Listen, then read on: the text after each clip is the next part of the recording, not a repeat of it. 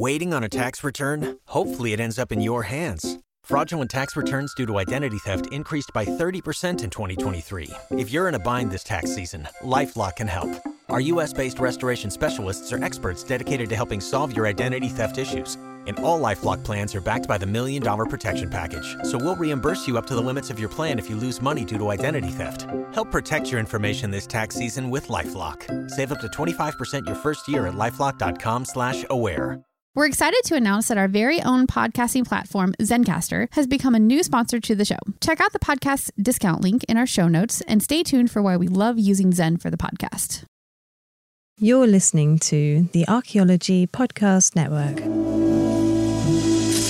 This is the CRM Archaeology Podcast. It's the show where we pull back the veil of cultural resources management archaeology and discuss the issues that everyone is concerned about. Welcome to the podcast.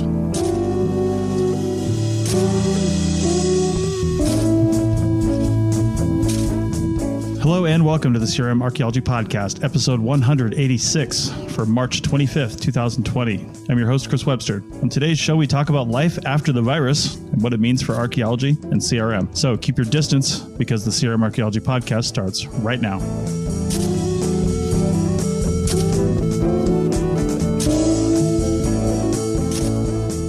Welcome to the show, everyone. Joining me today is Bill in California in total isolation.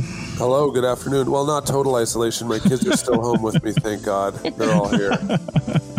and Heather, also in California in total isolation. I have kids, two cats, and a dog, and a husband. There you go. and Stephen with his wife, Ruckus, and a pile of pens in Calgary.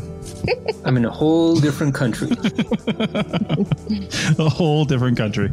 All right. Uh, and I am actually in the field. I'm down here in Ridgecrest, California. Do they have uh, toilet paper still in Canada? Because we're almost out here. Uh, some places um, they, they, put the throttle on the, the purchasing. I think early enough. Uh, the last time I was at the store, yeah. they still had some, but it was the shelf was definitely uh, lighter than it should have been. Yeah, we're going to be have, having to ration each square now. I think I have a feeling that's going to be the longest lasting thing that we'll have to count the squares so that we don't go over. Well, the the rage of the future is, is going to be like Japanese toilet seats. So, um, oh yeah, yeah.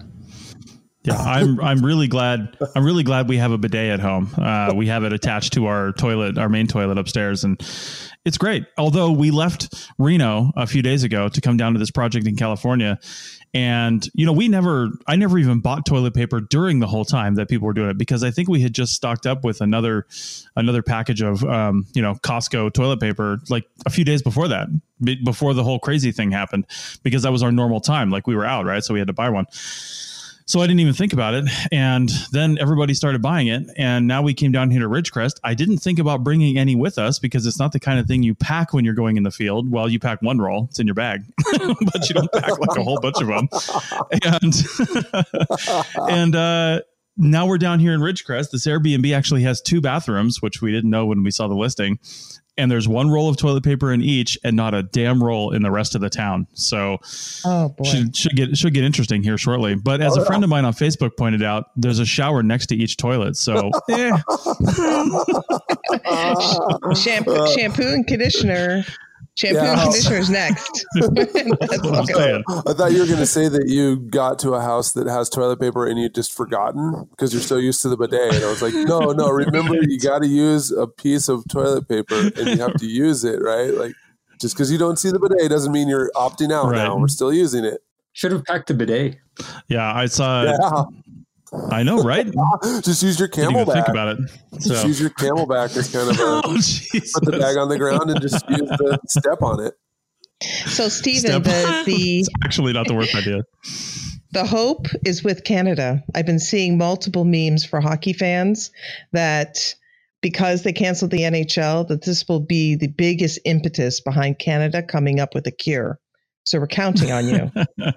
well, they got they got nothing else to do. So there you go.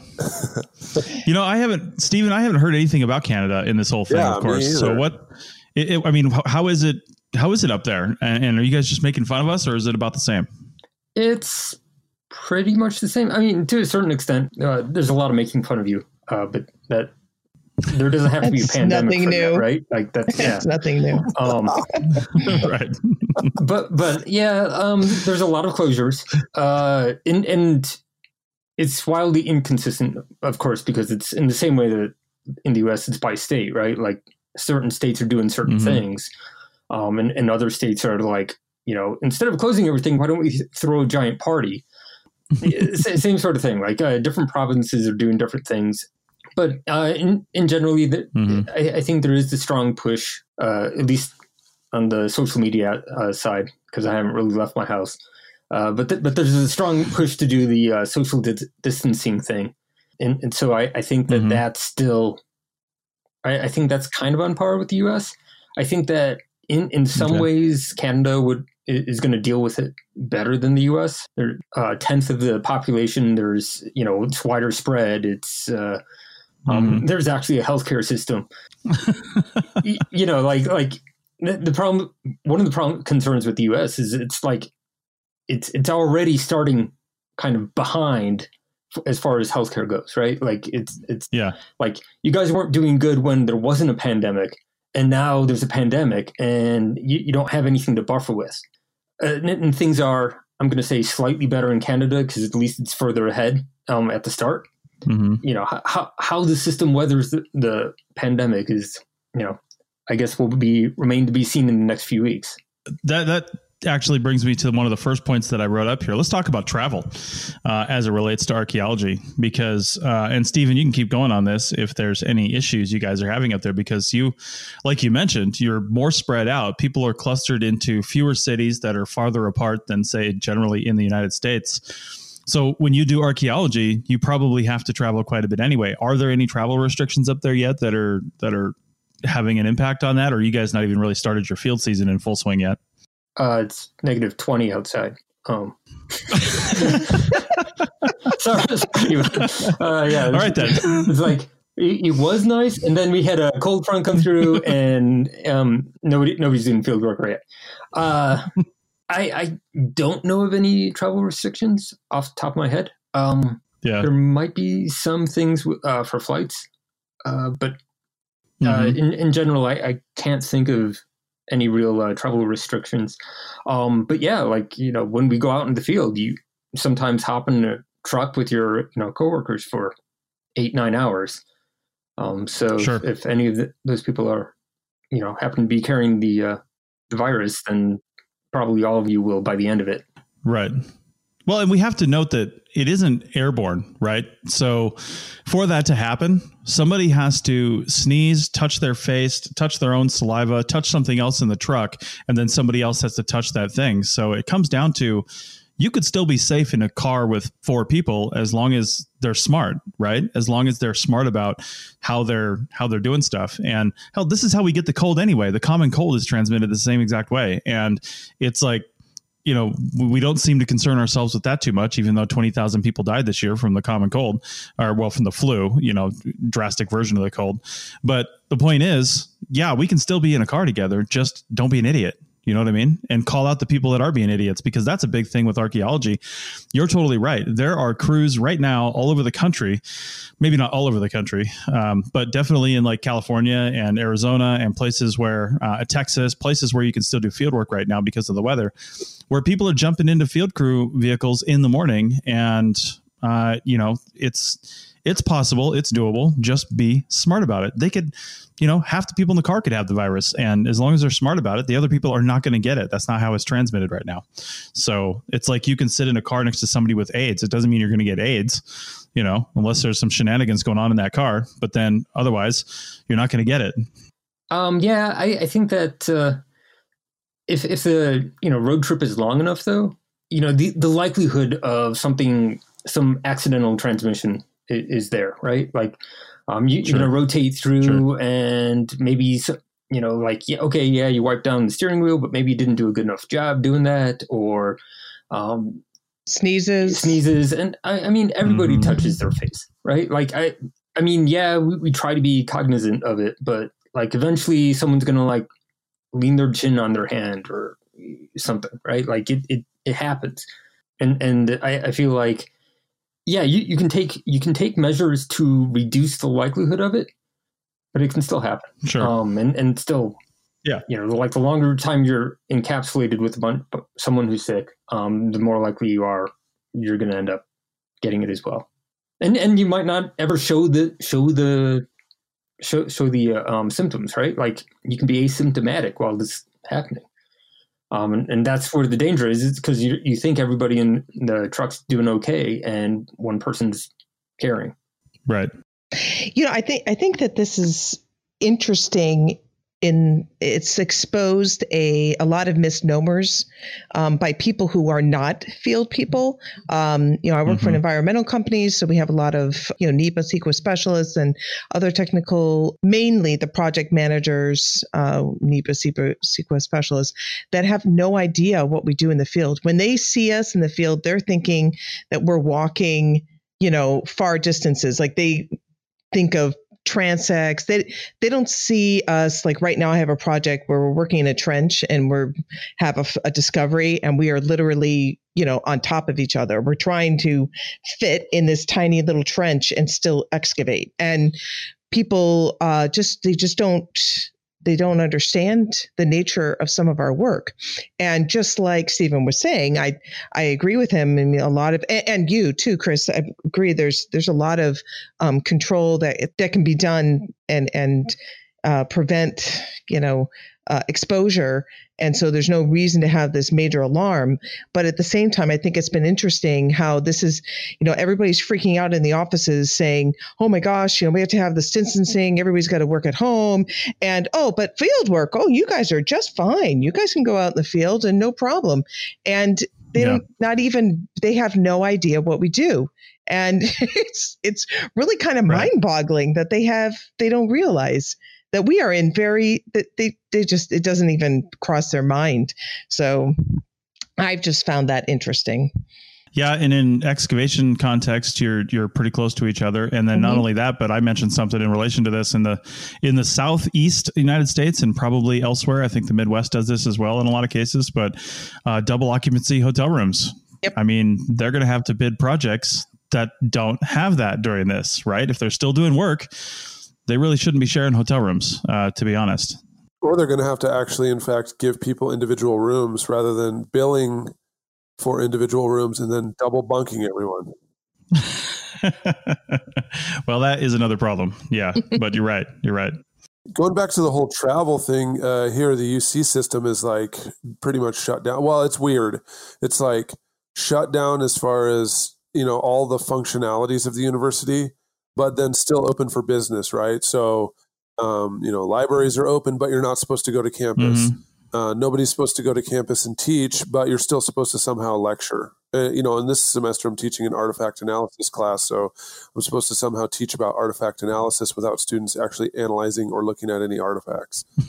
um, so, like, you know, that whole thing, as far as the way the university is working, it, it's in a weird state. However, I don't think they're giving anyone tuition back on the other hand, the the can't the travel thing has pretty much come down like a blanket, and but it's once again not applied in even way. So you know, I'm working with folks. We're trying to plan our upcoming uh, summer research, and uh, our our first trip that we usually do to St. Croix to um, deliver the artifacts back and or at least the data from the artifacts. You don't we don't always have all the artifacts uh, processed, but you know, we go down and work with our collaborators and stuff in the spring or in the winter.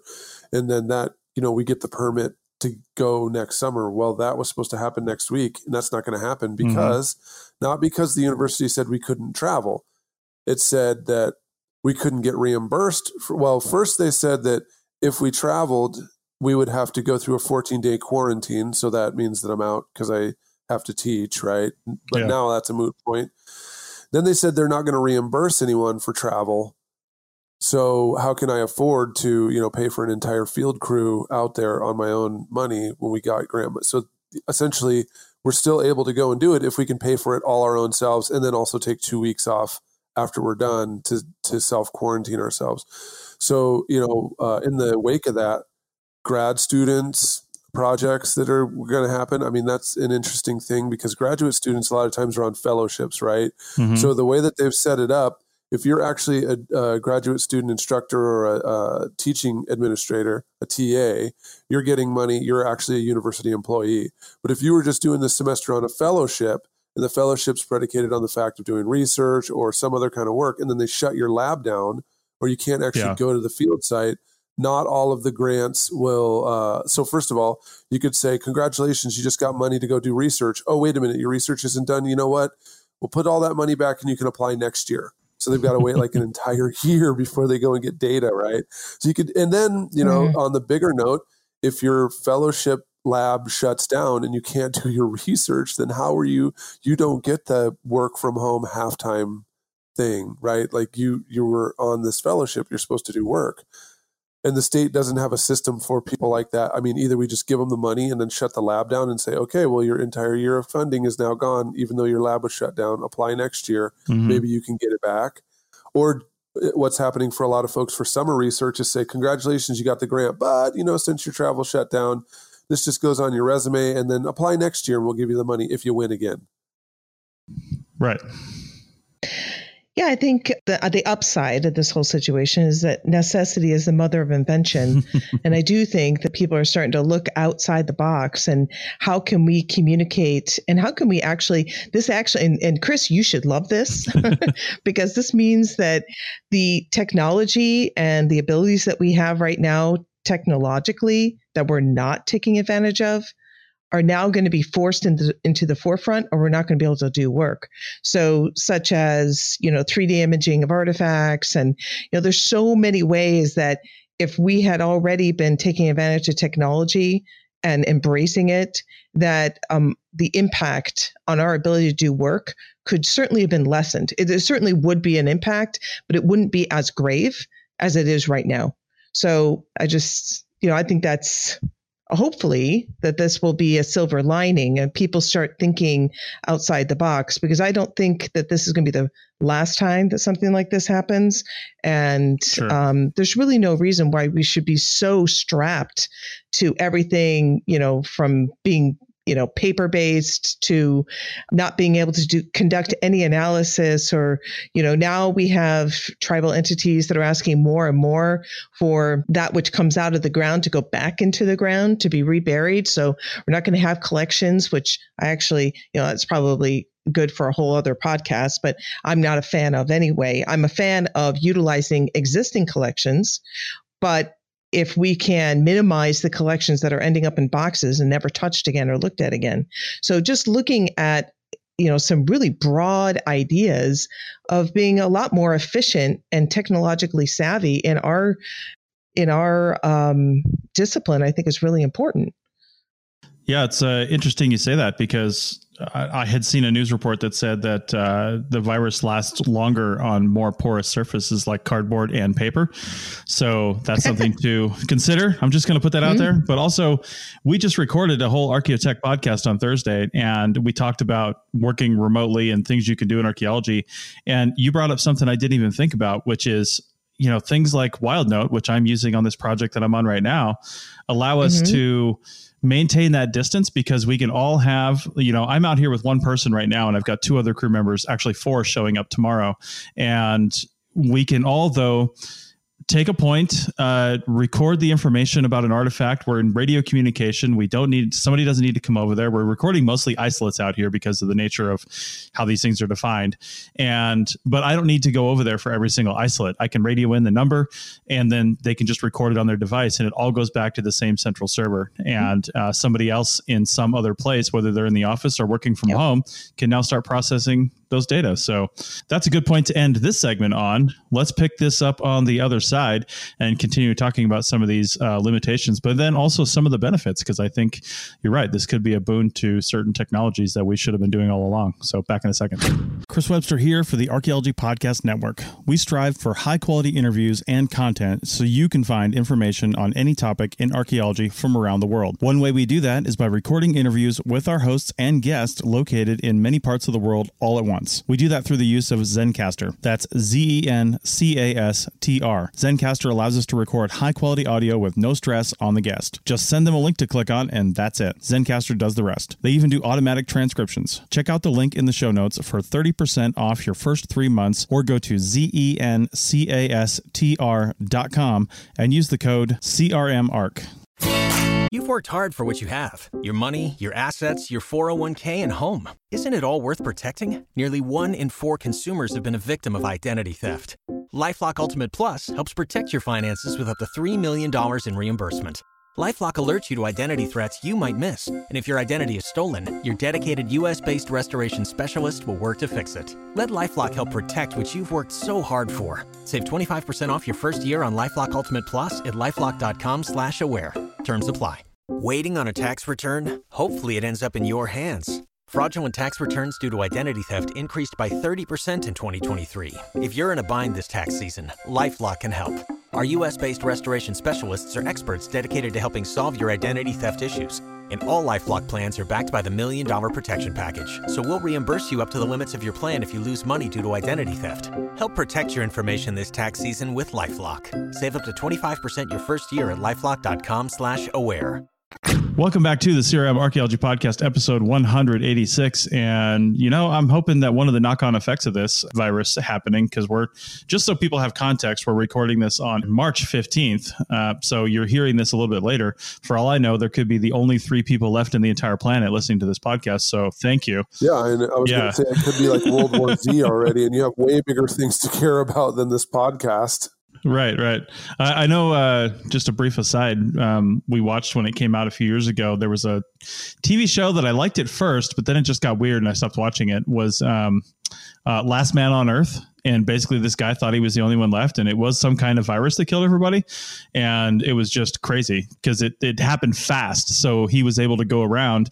Grocery stores were still full of groceries. You know he could you know still get things. And it was just an interesting uh, interesting thought. I've been thinking about that lately. But anyway it's interesting talking about what we were doing at the last segment here about different technologies and things that maybe we should have been doing all along but let's not dwell on the past. Let's talk about the future and think that what can we do do now that will actually help us now, but also be helpful on into the future because there's a lot of people embracing video conferencing.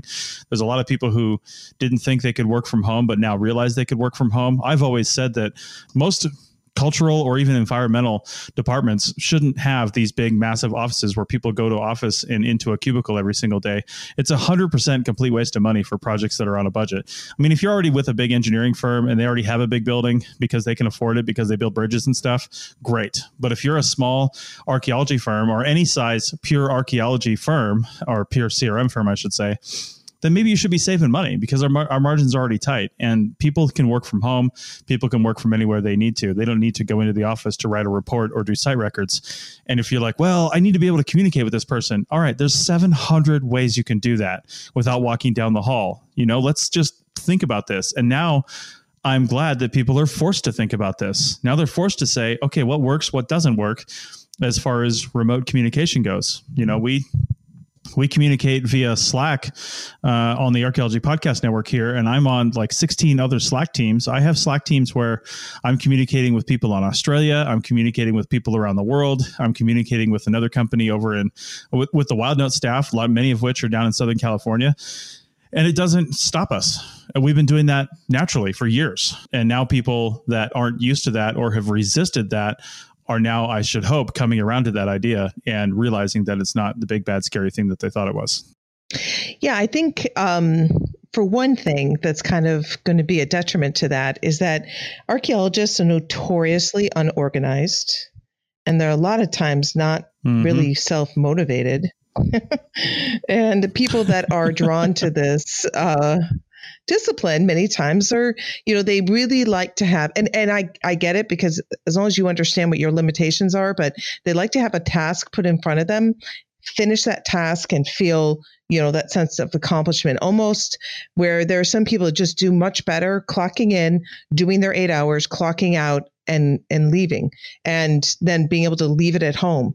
And you know there's it's going to require organization it's going to require accountability there's you know, it's an easy fix to that is to have an office where people have to come in and they have to look busy, which is inefficient in and of itself, but at least they're accountable where, you know, you have some people that just do not do well in a work at home environment. Um, they're just not productive. But the way to fix that is that you have people that are organized and that are staying on top of it and are making sure that you are accountable with having, without having the easy fix of being in the same area as you. So I do think that, you know, I see we just so many times because it's feast or famine. And because you know we have all this time then all of a sudden everything's piled on us at one time and we're just trying to keep our head above water. And so we're not organized or efficient in the way we that we go about business. And then that just um, you know it, it's a vicious circle.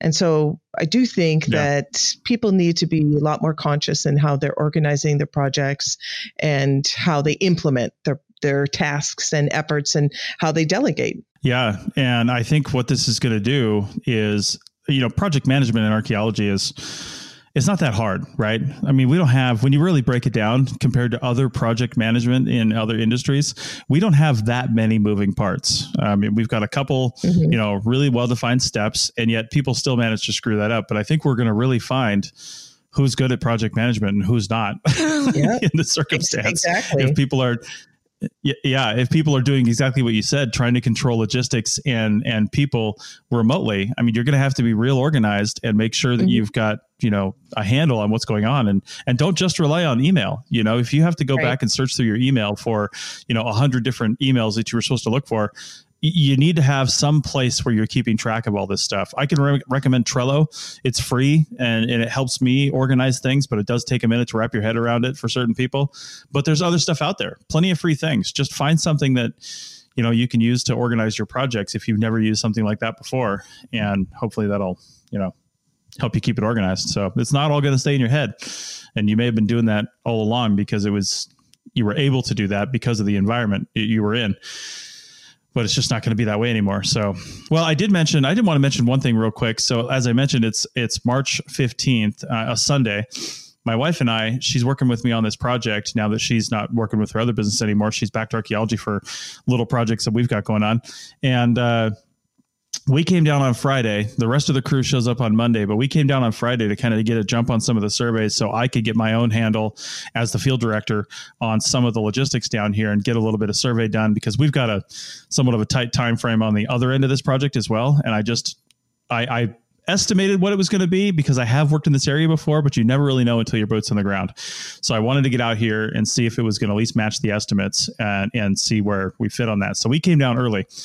Now we came down Friday afternoon from Reno, Nevada, and Friday afternoon, just a few hours before that, uh, Trump was heard mentioning that now nothing concrete was said and nothing's happened since as of March 15th, but he mentioned considering possibly closing the borders to California and Washington. And I had actually mentioned that in the Archaeotech podcast. I said, "Hey, this is probably way out and would never happen." But what? let's let's think about how archaeology would be if they closed the borders to to some big states or to all states, just restricted travel. And then and then the next day, I hear that this is something that he's considering, and I don't know how you know what that's like or what's not, but you know, I'm pretty sure California's been preparing that for that ever since they put up the agricultural stations. I know that those people standing there waving you through without even talking to you have machine guns sitting right inside there, and they can just close the borders in a in a heartbeat. I'm pretty sure California's ready for it. So, well, also, anyway, I, I have a feeling politically and politically and socially, there's a huge portion of people in California who would love the borders to be closed. exactly. exactly. To start our own country. I, this is the first time where finally we might be able to succeed. You know, just go right. ahead close those borders and we'll see you around. Yeah well you know in thinking about this let's think about let's think about the situation over the summer because we're we're starting up the field season in a lot of different areas of the country. And as we move through into warmer temperatures we're kicking off the field season more and more. Now everybody thinks that even if this virus gets really really bad in the next month or so it almost has to subside at least a little bit coming into summertime because viruses have a hard time living in warmer climates and warmer environments. So as we warm up, theoretically, it should start to die off. And the, the hope is that it dies off completely and doesn't pick up again when it gets cold again. But so let's just assume that this goes for another couple of months and it started, it gets, it's going to get worse before it gets better. We all know that. Uh, but hopefully all this social distancing and closing of things makes that not true. But if it does and things continue like this, I mean, how how do you? This is really going to affect shovel bums in particular. I think a lot of people who have who are part of offices in bigger states where there's a lot of work in that state will probably be okay. But shovel bums that are like ones, you know, living or working in Utah and they find a project in California, but now they can't get there, but there isn't enough work in Utah for them to do. And so, you know, now they're stuck. Where are they going to go? And, uh, you know, travel between states for work like that is going to get really tough and it's going to, uh, it's going to really matter. Heather.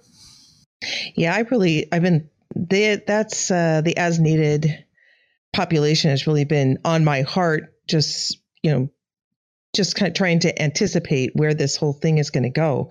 And I'm, I'm hoping that we as professionals, uh, whether it be we're in a, in a mom and pop business like you, Chris, or someone like myself that works for a larger environmental firm, that we really kind of look outside of the um, easy business model and consider possibly mm-hmm. swapping mm-hmm. projects. Now I know it's not going to be easy, but um, you know where we're CRM companies companies are starting to work with each other to you know for those that are very state specific where okay you know what we were going to be in arizona but we can't now and you know communicating with other crm firms and where they may have a job in California that they can't support now and and we're really going to have to work with each other to make that happen and not like dig our heels in and try to you know hold on to things and stop work in an effort to hold on to everything that we have. Now i know that that seems kind of antithetical to business and giving up work but you know if it if it's done and everybody or enough people uh, agree or or work with that concept, it doesn't necessarily have to be separate uh, or the antithesis of of um, profit. It can actually benefit. It can promote profit, um, but it just means there's going to be a lot of people that are going to have to buy into it. And I hope that if it gets to that point, that people really start thinking outside the box. Um, number one, just to keep projects moving, and number two, so that our as needed staff have ongoing work, that they're not uh, put in such a position that they can't survive. That was one of my biggest concerns because I know how much effort um, employers here in the Bay Area have put into trying to find ways for folks to work at home and trying to find ways for school to continue on at home. I mean, we were given not really lesson plans, but all the assignments that need to be finished. And then, you know, my wife and I, fortunately, we have the kind of jobs where we can work from home. Uh, we're able to actually set up some kind of schedule for us to be able to uh, uh, make sure our kids are still doing lessons while they're out of school, but also so that we can both work, you know, so certain blocks of time I'm working, certain blocks of time she's working, and essentially the time, you know, before the kids wake up and then after they go to sleep is then also additional work time. But I mean, fortunately, we're able to be in those kind of positions. But I was absolutely wondering, you know, what happens to folks who are field techs that are supposed to be on some kind of Forest Service grant, and you know they're shutting down all kinds of stuff. So e- even beyond closing the borders, like we saw what happened during the sequestration, what happened to CRM uh, after mm-hmm. you know Forest Service and BLM and everybody else were forced to not work uh, even without pay. You know, we saw how things kind of got trashed on the ground in some of the national parks, but also how, you know, the SHA was, you know, tons of people couldn't even make it. They couldn't get paid. They didn't show up.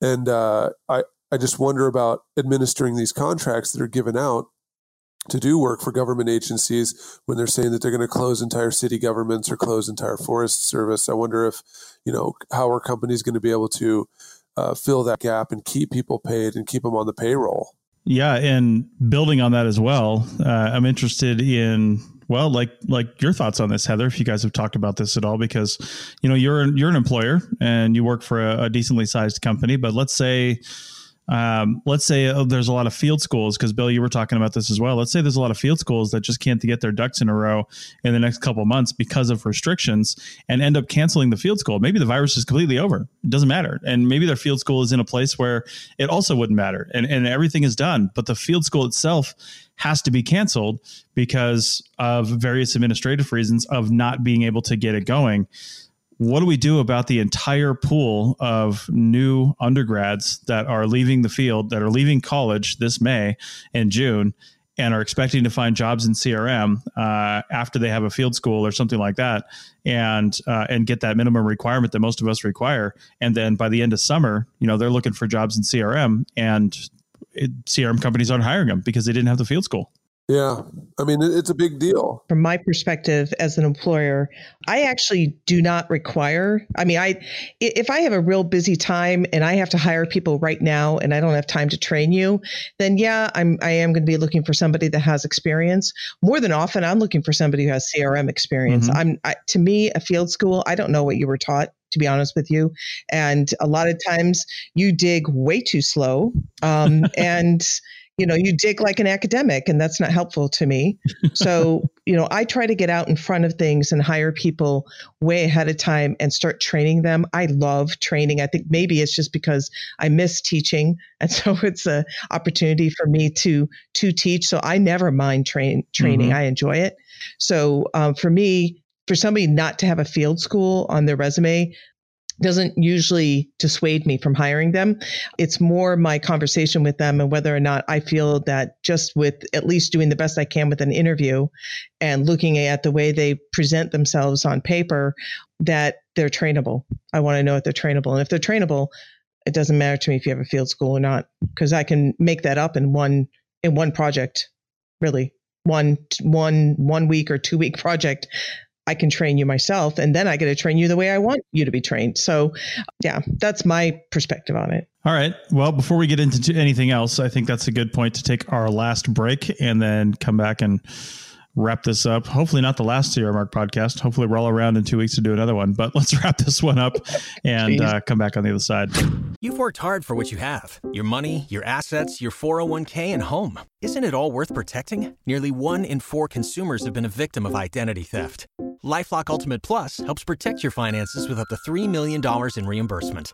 LifeLock alerts you to identity threats you might miss, and if your identity is stolen, your dedicated U.S.-based restoration specialist will work to fix it. Let LifeLock help protect what you've worked so hard for. Save 25% off your first year on LifeLock Ultimate Plus at lifeLock.com/slash-aware. Terms apply. Waiting on a tax return? Hopefully, it ends up in your hands. Fraudulent tax returns due to identity theft increased by 30% in 2023. If you're in a bind this tax season, LifeLock can help. Our U.S.-based restoration specialists are experts dedicated to helping solve your identity theft issues. And all LifeLock plans are backed by the Million Dollar Protection Package. So we'll reimburse you up to the limits of your plan if you lose money due to identity theft. Help protect your information this tax season with LifeLock. Save up to 25% your first year at LifeLock.com slash aware. All right, welcome back to the CRM Archaeology Podcast, episode 186. And something we were talking about in the break here, uh, because it's impacting our recording and, uh, and, and has been for a while. So I don't think it's virus related, but it's something we were talking about on uh, another show is internet speeds. You guys might be noticing as you're working from home remotely that your internet connectivity health or or integrity is degrading uh, because a lot more people are working at home and a lot more people are doing video conferencing. Yeah. a lot more people are doing um, a lot of things that they maybe wouldn't have been doing normally. Now people use the internet at work too obviously but working from home is just a it's a different thing and people feel the need to connect with each other a little more in a in a you know conferencing sort of way. So all those meetings that you would have at work they're going to be happening over Zoom or over Microsoft Teams or Skype or something like that. And that's going to be sucking up a lot of bandwidth during the day. And uh, people just need to be prepared for that as well. It's going to be an impact. So uh, let's talk about uh, some other stuff that could be happening here. Um, I, I, mentioned one good thing is that people might listen to more podcasts and consume more media, which is time for makes makes it time for us to ramp up our efforts on that front. It'd be nice to see some new shows coming out or some new uh, some new podcasts or some new things that we can produce easily and and you know uh, monitoring the social distancing regulations and things like that, and uh, and still get some new content out there. So that could be a that could be a good thing. But um, Heather, you mentioned mentioned some stuff about government projects and uh, and closures in our notes here. I think that was you, Heather. But uh, yeah, how's that? Is that impacting you guys yet? Um, actually, I think that that was that you, Bill, that added that in there about the school closure. The government projects and government closures. Oh yeah, I did add that about government projects. I mean, as someone who works for the government, I mean, I'm keenly aware of how this whole thing is unfolding, and I can only imagine for all of our. I mean, I know what's going on on my end, but I'm salary, right? So it's not the same thing. But mm-hmm. uh, you know, the people that we're supposed to pay, the people that we're working with, collaborate. You know, people we're collaborating with. I have no idea how they would get paid or how they would get any of their stuff. So, as far as I'm concerned, the government is not really set up to continue its relationship with contractors or subcontractors. And I can only imagine how this uh, kind of complicates things. Well, that that leads directly into another note that I know Heather put up here, and that we were talking mm-hmm. about before the recording, which is the California Information Centers. And I've been into a number of these, as I know you have, Heather. And I'll tell you what, it's usually just a sea of you know a few desks and a, and, a, and yeah. I, am really thinking of the one the the Northwest Information Center, which is staffed mostly by people at Sonoma State. And the last time I went in there, you know, there's like the director, and then there's probably five or six um, either grad interns. students or interns or people that just work there. Yeah, and and they're all sitting right there dealing with paper, doing record searches, you know, passing stuff back and Maps. forth. Yep. And when you go do a record search there, yeah, maps, all all kinds of stuff. So um, if these offices now, obviously not being able to go to these offices is going to be a problem if people are restricting travel companies are restricting travel. But these are state and government offices. I'm willing to bet those are going to be closed at some point if they're not already. So what about record searches? How are those going to get done? The SCCIC is already which is down the southern central coast which is down in Fullerton they have already they've mm-hmm. been sending out emails like crazy since friday. They are closed down so um, they're not wow. taking any more appointments indefinitely. They are also they're not taking any kind of requests whatsoever until they can catch up. So, you know, we're already having to send out all these, you know, call outs to our clients, which incidentally we had already done because the SCCIC has so many counties. They have ended up uh, they have like a monopoly in that area. I mean, it's probably a poor word choice, but um, the problem is is that they have not you know, to me personally, Ventura County should go to the CCIC. Uh, they are completely overburdened and understaffed. And because of that, before this whole thing came out, uh, we have been telling our project managers, the CEQA, you know, people, pro- the CEQA project managers, that we actually um, have a six to eight week uh, wait t- wait period in order to get a record search appointment. And that's crazy. Wow. and it's unnecessary yeah. because if you go, if I call the CCIC at UC, University of California, Santa Barbara, I can call and literally get an appointment that day. And there's no problem. So mm-hmm. there's obviously a workload issue here that is a major a major issue and for some other political reasons it's not being fixed and it's wrong in my opinion personally and i don't think it, you know i think it'll be popular with some and not popular with others that um, i think it's an ethical question. Uh, we have a responsibility as archaeologists to publish and that publishing is because we're supposed to be sharing our information so that we can build on knowledge right? Well if we are turning in our reports and our mm-hmm. site records and they're not being put into the system for years and years how is that working? And then if we can't in a expedient manner get a record search done and technically you really shouldn't be doing a search if you're doing a phase one let's say which is usually why you do a, a, a record search how are you you really shouldn't be doing the survey until you know what you have out there unless you've already worked in that area and you can get a you already yeah. have a sense.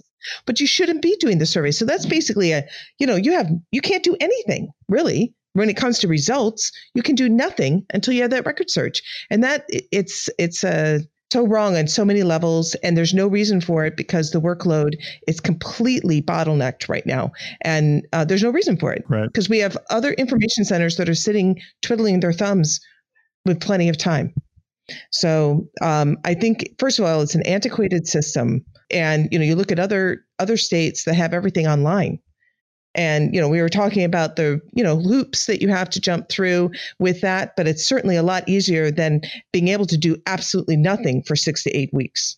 Yeah, in some of the states with stuff online too, it does become an issue because, um, like Nevada has a, a, relatively decent system, the NEVCRIS system.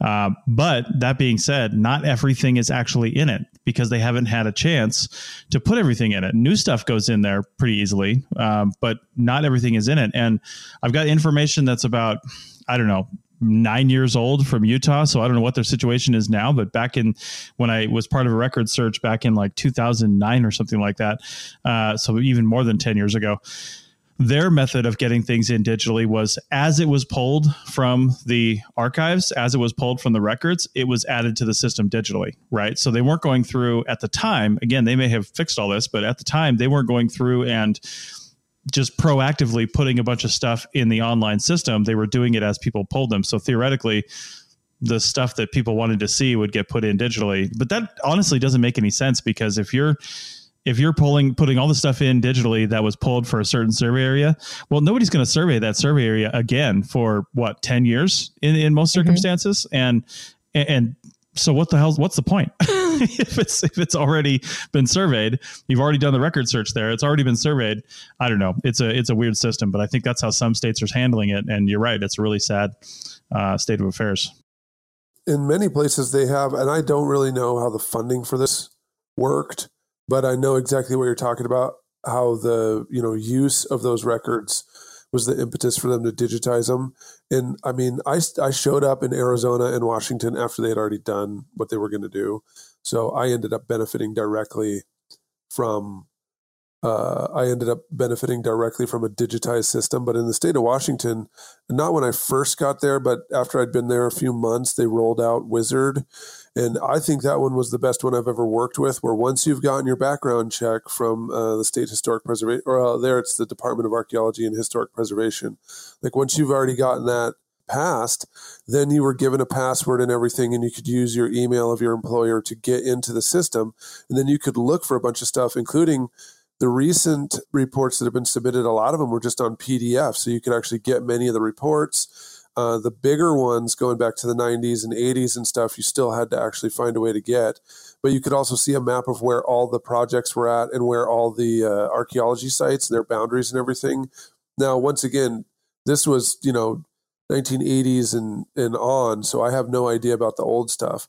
In, in Arizona, they had a very similar thing too, AZSITE which once again, once you'd pass the uh, background check, you could get in and you could look at things. However, in Arizona, you still had to formally file to the state Arizona State Museum for a records check, and then that was your official records check.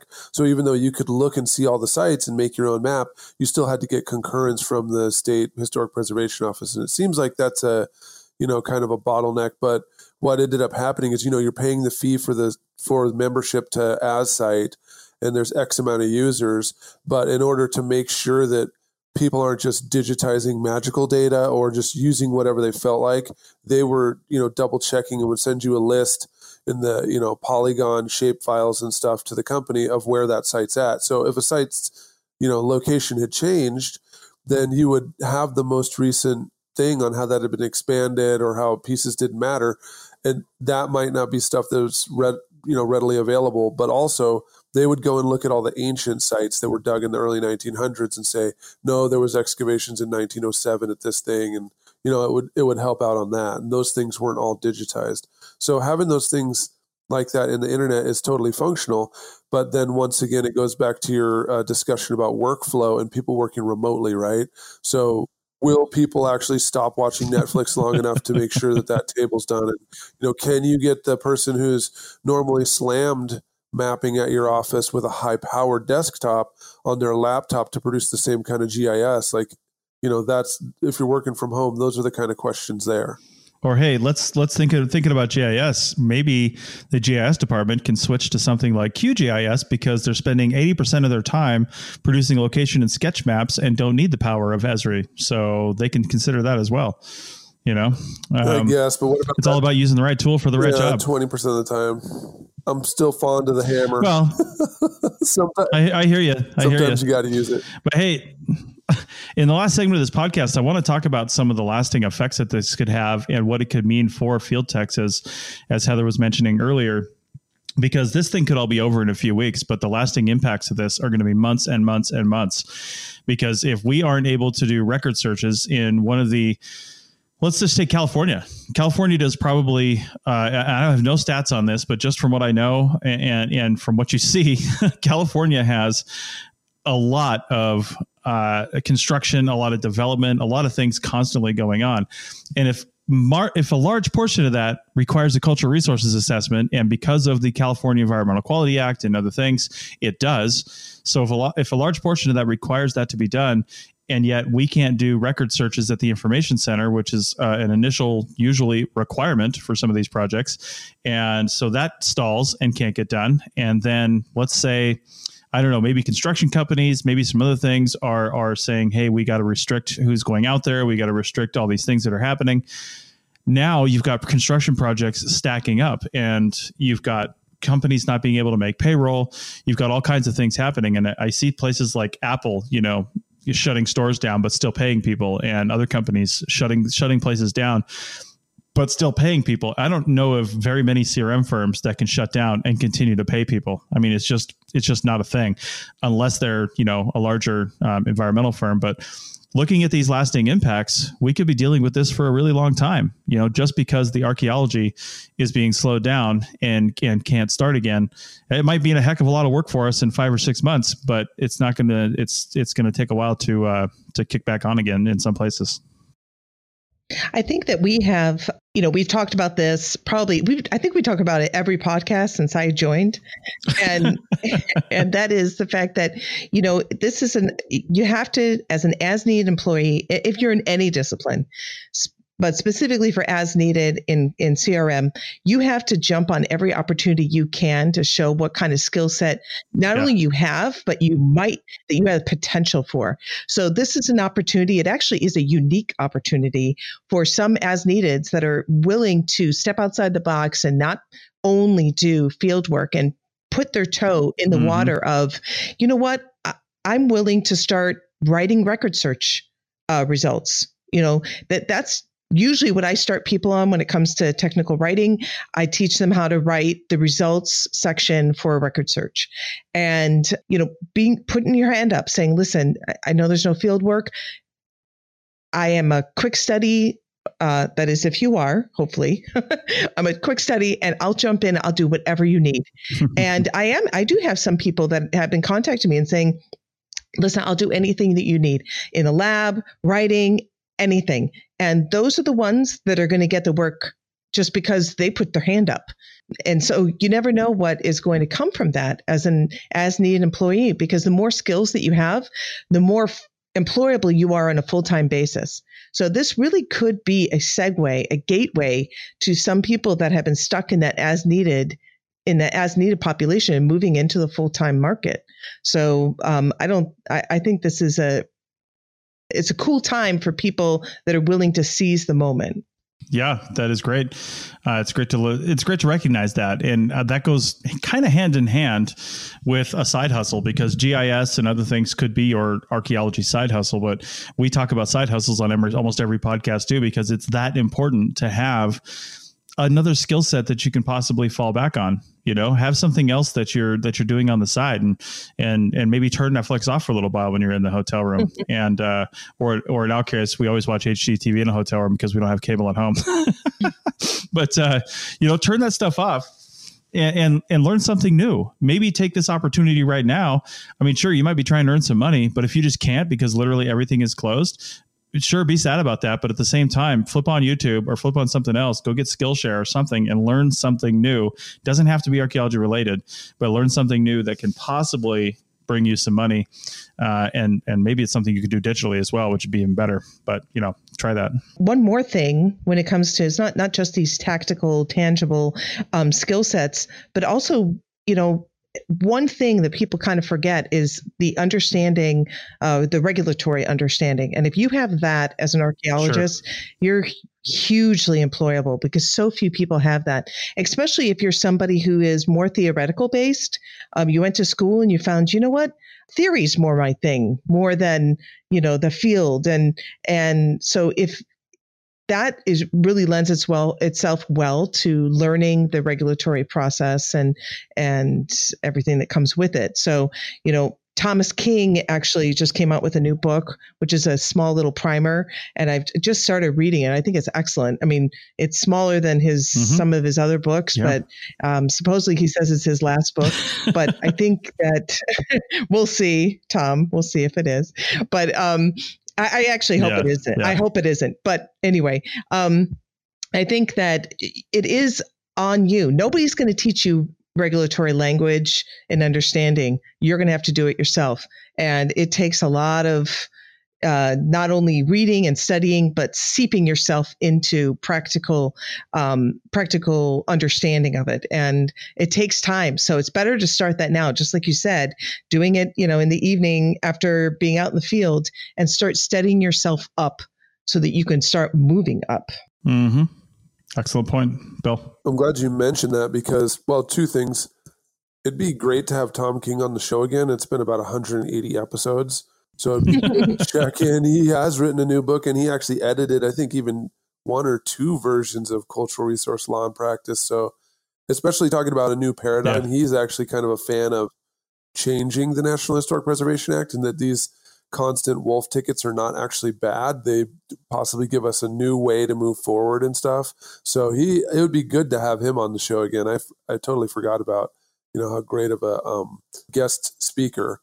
But the other thing that mm-hmm. I've just become increasingly aware with, aware of is any kind of social media or online publication of any any kind of stuff on the internet. Archaeologists just stare at it like you know, like it's, you know, Halley's Comet or the end of the world or something that you would ever try to do social media or Google Analytics or like start a blog and, and kind of break it down or do your own podcast. Like every single person, every time I mention that kind of stuff, they just stare at me like, you know, well, I don't even know where to start that. And I was kind of like, but you somehow know how to extract enough carbon from an ancient antler to, you know, check out the ratio of carbon 12 to carbon 14. Do you know how complicated that process is? But we do that. but you don't know how to just open yeah. Microsoft Word and put something on the internet and then pay attention to Google and write these. Like they're way less complicated. But I keep hearing people that are, you know, just they they don't really actually think that social media strategies or anything online is something they could do. That's a side hustle in its own self. Yeah, indeed. All right, guys. Well, that's enough for now. Hopefully, we'll get another chance at this, and I think we'll. I think we'll probably all be okay. Uh, I just uh, I fear for the industry a little bit, but I think it will rebound at some point, and hopefully, we come out stronger on the other side with a a workforce that understands working from home is not the enemy, and we can save a little money on our project costs by doing that, but also you know, maybe people come out with a few more skills that they can use uh, beyond this. So, trying to look at the bright sides of all this, we'll see if that happens. So, all right. Well, that's it for this week. Yeah. I said just make sure your kids stay alive and, and, and yeah, you, they don't hurt your mental health. all right. Again, thanks everybody. And uh, we'll see you next time.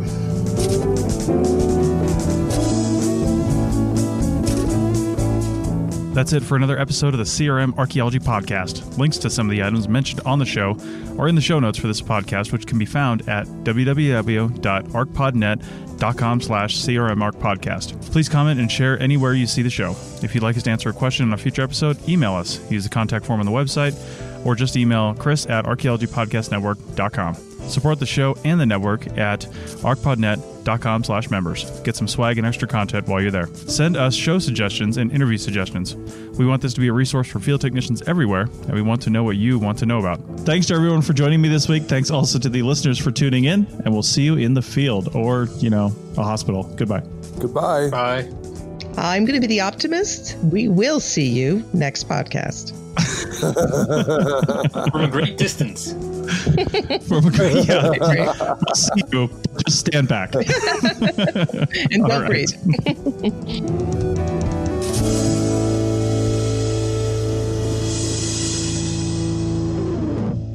This show is produced and recorded by the Archaeology Podcast Network, Chris Webster and Tristan Boyle, in Reno, Nevada, at the Reno Collective. This has been a presentation of the Archaeology Podcast Network. Visit us on the web for show notes and other podcasts at www.arcpodnet.com. Contact us at chris at archaeologypodcastnetwork.com. Thanks, everyone, for. Jesus. I'm literally reading it, and I've done it 186 times. All right, here we go. Thanks again for listening to this episode and for supporting the Archaeology Podcast Network. If you want these shows to keep going, consider becoming a member for just $7.99 US dollars a month. That's cheaper than a venti quad eggnog latte. Go to arcpodnet.com slash members for more info. You've worked hard for what you have your money, your assets, your 401k, and home. Isn't it all worth protecting? Nearly one in four consumers have been a victim of identity theft. Lifelock Ultimate Plus helps protect your finances with up to $3 million in reimbursement. LifeLock alerts you to identity threats you might miss, and if your identity is stolen, your dedicated U.S.-based restoration specialist will work to fix it. Let LifeLock help protect what you've worked so hard for. Save 25% off your first year on LifeLock Ultimate Plus at lifeLock.com/slash-aware. Terms apply. Waiting on a tax return? Hopefully, it ends up in your hands. Fraudulent tax returns due to identity theft increased by 30% in 2023. If you're in a bind this tax season, LifeLock can help. Our US based restoration specialists are experts dedicated to helping solve your identity theft issues. And all Lifelock plans are backed by the Million Dollar Protection Package. So we'll reimburse you up to the limits of your plan if you lose money due to identity theft. Help protect your information this tax season with LifeLock. Save up to 25% your first year at LifeLock.com slash aware.